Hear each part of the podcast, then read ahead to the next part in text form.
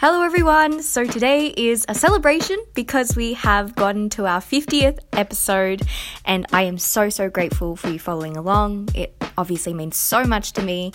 And also, we're going to be recapping, we're going to be explaining uh, an analogy about the future of education, but through more alternative means, i.e., singing competitions. So, yeah, bear with me. It, it will make sense. And yeah, that's it. Let's jump into it.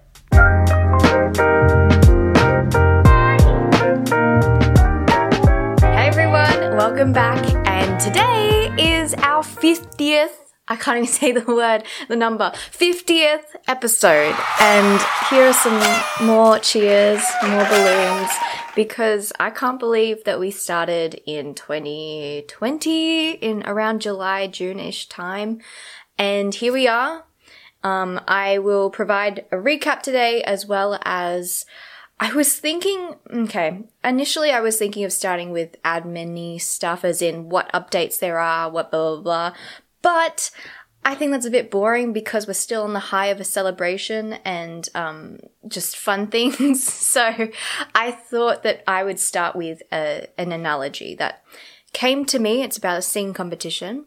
How the singing competition really reflects how times, how things are changing in the world, how what we're offering right now in terms of schooling is just insufficient to meet what is required in the future. no more explaining. I'm just going to jump straight into it. So, with the singing analogy, let's talk about Australian Idol. If you're in America, American Idol, uh, Australia's Got Talent, The Voice. All of these shows are really testing how well the contestants can sing. So it's very specific in what they're looking for. They're looking for great singers with great uh, stage presence, uh, who who will go far if they have a nice voice. And it's really also asking you how well can you sing someone else's song? So I'm not sure, I'm not up to date with the shows right now, but at least I know for a fact in the past, it was how well can you sing someone else's song and do it in a way that people are familiar with and enjoy. And in the past, it was that the people who got those records, who came first or second or whatever, were the ones who got assigned to some record labels. And therefore that was their way into the music industry because it was so, so hard at that time to, to basically get into that industry and make a name for yourself if you didn't have someone backing you and having a producer and a record label. All of that was necessary and what we call gatekeepers to get into the singing industry. Except now, things are changing so fast. We're seeing YouTube, we're seeing Spotify, where uh, SoundCloud as well, where people can just post their music onto these platforms for free. They can just post it, edit it how they want, sing it how they want, post it, and people will be there whether it's in their country, whether it's across the world, will see their music, listen to their music, and if they like it, they will follow them. And you've seen so many, or at least for me, I've seen so many artists become famous or well known this way. It's, it's just becoming the norm. For example, back when um, British YouTubers were becoming a thing, uh, I found Dodie on uh, on YouTube listened to her music and now she's making music, making albums, making EPs. Like it's insane. And she has a huge following. And that is, again, very normal. And so now we're seeing that gatekeepers, music record labels aren't something stopping you from getting into the industry itself. And you'll see that people making these videos and creating these content are, are, creating something that's quite unique for themselves. They're not trying to adapt to the pop industry or adapt to how, you know, people writing songs for you and making that a bit impersonal when you sing it. Everything that they have, they're either doing a rendition or they're creating their own songs and becoming successful from that. So if we're going to use this analogy and bring it to the education system, I associate the education system with something like Australia's Got Talent or uh, no, more so Australian Idol or The Voice, where we're tested on how well we can do our year t- eh, our year 12 exam. So for example in Melbourne it's the VCE exam and we're really brought up to learn in a way that actually complements this curriculum. And so at the end we're tested on how well we understand the curriculum in the way that the exam is presented because the teachers actually put a lot of emphasis on mm, for example the english exam. In my time it was three exams in three hours. I mean what am i saying? Three essays in three hours. And so a lot of it was actually teaching us how to write an essay in an hour which obviously is not how all essays are written but it's how the exam was structured. So they're teaching us a very specific way on how to get a high year 12 mark, except the fact is that life and life beyond it and work beyond it will not always and quite rarely will reflect how year 12 is structured. Because going back to the idea of how times are changing, things aren't so predictable now. We have to, it's, it's what we call like a creation sort of uh, era where people are actually now valued on the ideas that they create and the innovation and the creativity that they have and the problem solving because things are moving so fast and we can know all the information, but it's actually how we can use our skills to adapt this information to our needs, that's the hard part and something that we're not being taught. And so going back to that and uh, the singing where contestants are praised or go far based on how well they can sing instead of how well they can create a song or something. In the education system, it's the same. Like, we're expected on how, no, we're valued on how well we can actually remember information instead of how to create things and again, that contrast for the future in which we need to know how to create and innovate. And that's how we'll get far. So, of course, you can start to see that there's a, what's the word? A hypocrisy? No, an, inconsistency. That's right. An inconsistency between what we're offering in school and what we're needing for the future. And in terms of the idea of gatekeepers as well. So back when the singing industry you had to have a record label. Here, it was very much you needed a university degree to get a job that you wanted, or at least that's what universities pitched at us. Now, very different for, I guess, some sectors. For medicine, law, I damn well hope you have a degree because if you're taking out my appendix, I, ooh, I just started watching uh, Dr. Death for those of you who uh, have watched it, you understand that the the premise is this doctor, real life, based on a real life man whose name I don't want to say because I just don't like the taste in my mouth of this. Ugh, this. Ugh. Anyway, so his doctor would do surgeries and do them very incorrectly and would paralyze people and would create such oh, horrendous, just horrendous surgeries. And it took a while for the hospital to actually kick him out. And that just baffles me. I don't want a doctor like that. I, again, I really, really, really hope that this doctor knows their stuff. Tangent. I'm getting a bit triggered now. Uh, going back, yes, some sectors you do need a gatekeeper. You do need a very rigorous exam to actually uh, test whether you are capable of becoming the, a doctor or a lawyer or something. Again, I'm not going to say that these exams are v- completely unflawed because they are flawed in some way. They rely on memorization, but that is beyond it. We do need something to weed out people. For other sectors, though, for things like marketing, for things like arts based things, for uh, things like uh, HR even. I don't, I don't know. But a lot of these industries or sectors don't actually need degrees and diplomas and transcripts. What they're looking for is this isn't something that's changed. Connections, that definitely does help, but also experience, practical experience, or experience in which you have created something for yourself. Going back to the topic of idea creation and practical creation is can you create your own song? Can you create your own website dedicated to your sector and what it demands and be able to provide all these interesting ideas? Because someone will see that and go, hey, wow, I really like your ideas. Do you want to jump on board? Even if you're not qualified, quote unquote qualified, you have the right ideas. So technically this, this, um, transcript is actually not necessary because you've actually surpassed it and you've already started creating that's what we found. And so I, that analogy, I guess, did come when I was either in the shower or riding my bike.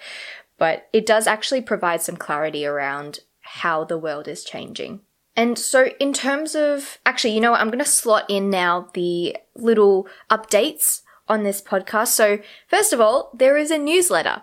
So, a very cool newsletter that I started last month. And each month I will just be presenting or emailing out uh, my favorite things. So actually things that I think would benefit you, not doesn't have to be education related, but could be a song that I really enjoy or a or a resource that I think whether it's related to well-being, psychology, um, just funny stuff, I will link that.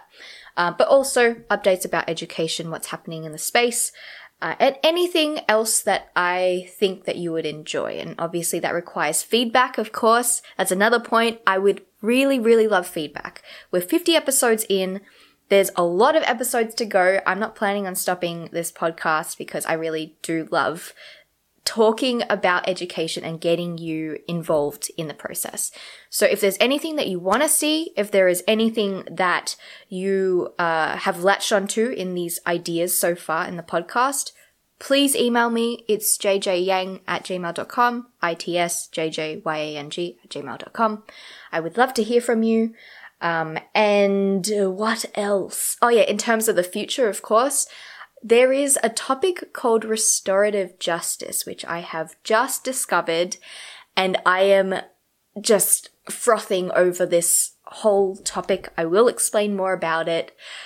It's a lot of stuff, I guess, to do with the idea of punishment. So if you haven't, if you don't know the term restorative justice, it is all about the, I guess, imprisonment and how to actually get inmates to recover in a way that is healthy because the research shows that prisons aren't useful in actually getting people to change because once someone comes out of prison, highly likely that they'll just revert back to their old ways and go back into prison. And that's a problem. And I saw similarities between that and school in terms of suspensions and detentions. They're actually a band aid effect. You send them there, you send them home, but they'll come back and do it again because we haven't actually address the problem of why they're acting out. That is a huge topic. I've listened to podcasts. I'm ready to dedicate an episode to it. I'm very excited. So that you will see very, very soon. Uh, in terms of what we have covered in these 50 or so episodes, because um, I have actually done a recap 20 episodes ago, I think. On the 30th episode, I did do a recap. So since then, we have interviewed a lot of people and we've also seen a lot of people dedicated to changing the uh, changing education and providing their own alternative spin on it, which is so exciting.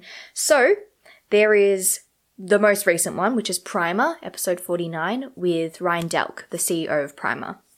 And Primer, we dedicate a whole interview to it where he explains how Primer is an online, uh, not school, but more so a platform for kids from 9 to 12 ish can come together and create and make, you know, innovate and have all these, have all this freedom to create and get feedback on it and just developing again the skills that we need for the future in terms of problem solving, creativity, all of that.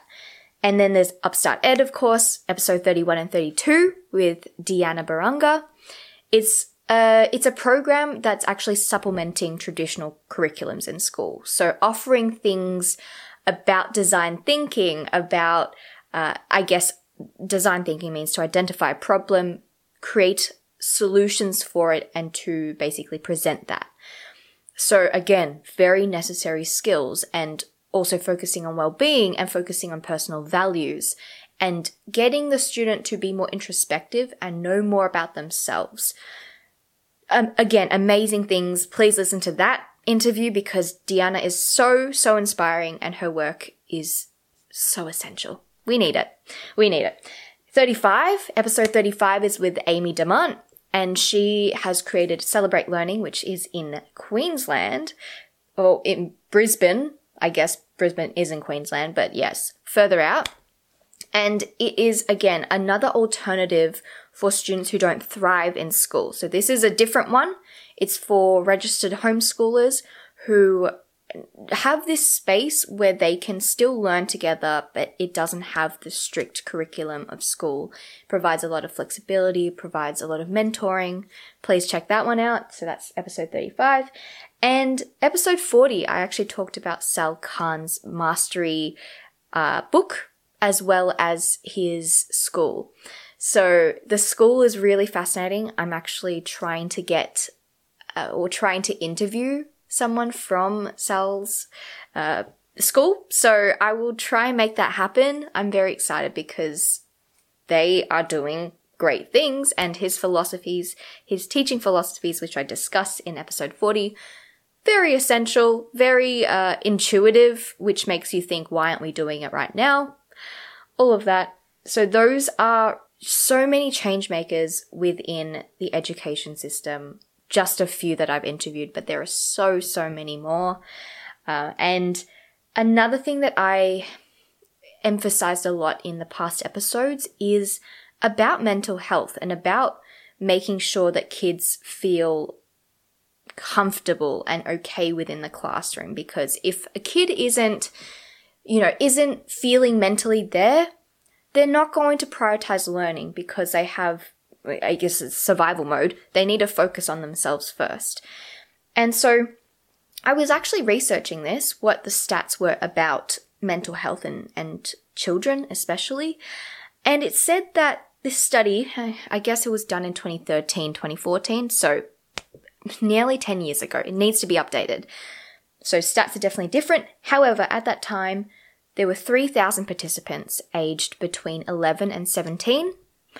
And it turns out that 20%, so one in five of these 3,000 participants showed signs of it was high or very high levels of psychological distress, which is in itself a distressing statistic. And that was in 2013, 2014, when there was still a stigma around mental health. There is still a stigma even now, but compared to 2013, 2014, I think this, the numbers and the stats would be so much higher now. And so this is something that we really need to address is mental health for students and actually prioritizing and teaching in a way that aligns with how we can make learning an enjoyable enjoyable thing that makes the student feel like they're heard because the standardization of the classroom, the the time restraints of the teacher being able to do one-on-one support with each student, it's very much lacking. And we need to change that some way. And I interviewed Sia, Dr. Sia, who's a registered psychotherapist in episode 44. And we discussed the the toxic mindset behind attributing grades and achievements to self worth. I offer a lot of scenarios for Sia to actually just dig into and offer his opinions. So one of them was uh, a kid who felt very uh, demotivated in schooling, online, online virtual learning, and why that was, why that actually attributes to more his upbringing way back when, like as a baby, as a child, and how that's impacting him now. On the other hand, also a student, a hypothetical student who tries so hard in school and does so many things, yet doesn't feel satisfied and, and actually feels worse if they don't get a good grade. All because they've associated their self worth with a grade and how, again, Sia addresses that and says what we actually should be doing. So that is, again, very important stuff and something I dedicate a lot to on this podcast and what I will in the future too, as well as ending with the idea of shame. And I dedicated episode to labeling. I think that was episode 26 about why dumb and smart are really, really, I would go as far as to say toxic, toxic uh, words in the classroom, as well as mindset stuff, mindset episodes, which I have again, I say this every episode, but I reference it a lot because it's valid. It's just growth mindset versus fixed mindset. If you're not sure what it is, please check those episodes out because they explain a lot of why students feel the need to uh, meet high standards and feel awful when they don't uh, and why some students don't even try because they've already given up and think that they can't actually grow into the skill instead of they just believe that you have to have the skill already. So, in terms of resources for shame, I will definitely unpack Brene Brown's work because Brene Brown is, I can't remember, she's a researcher and speaker about shame, vulnerability, and uh, also how that affects our leading, how that affects our education, how that affects us. So feel free to just check out Brene Brown's stuff, but I will definitely dedicate episodes to her too. I talked for how many 20 20 minutes straight. Holy shit. Um okay, well, that's all done. I hope you enjoyed today. Again, thank you. Thank you for sticking around for 50 episodes. Oh my God. Um, again, thank you. Thank you. I just appreciate you listening and being interested in education. So, feedback is welcome, of course. If you would like something, if you think something should change, if you, uh, yeah, anything. please message me and I will see you next week. Bye.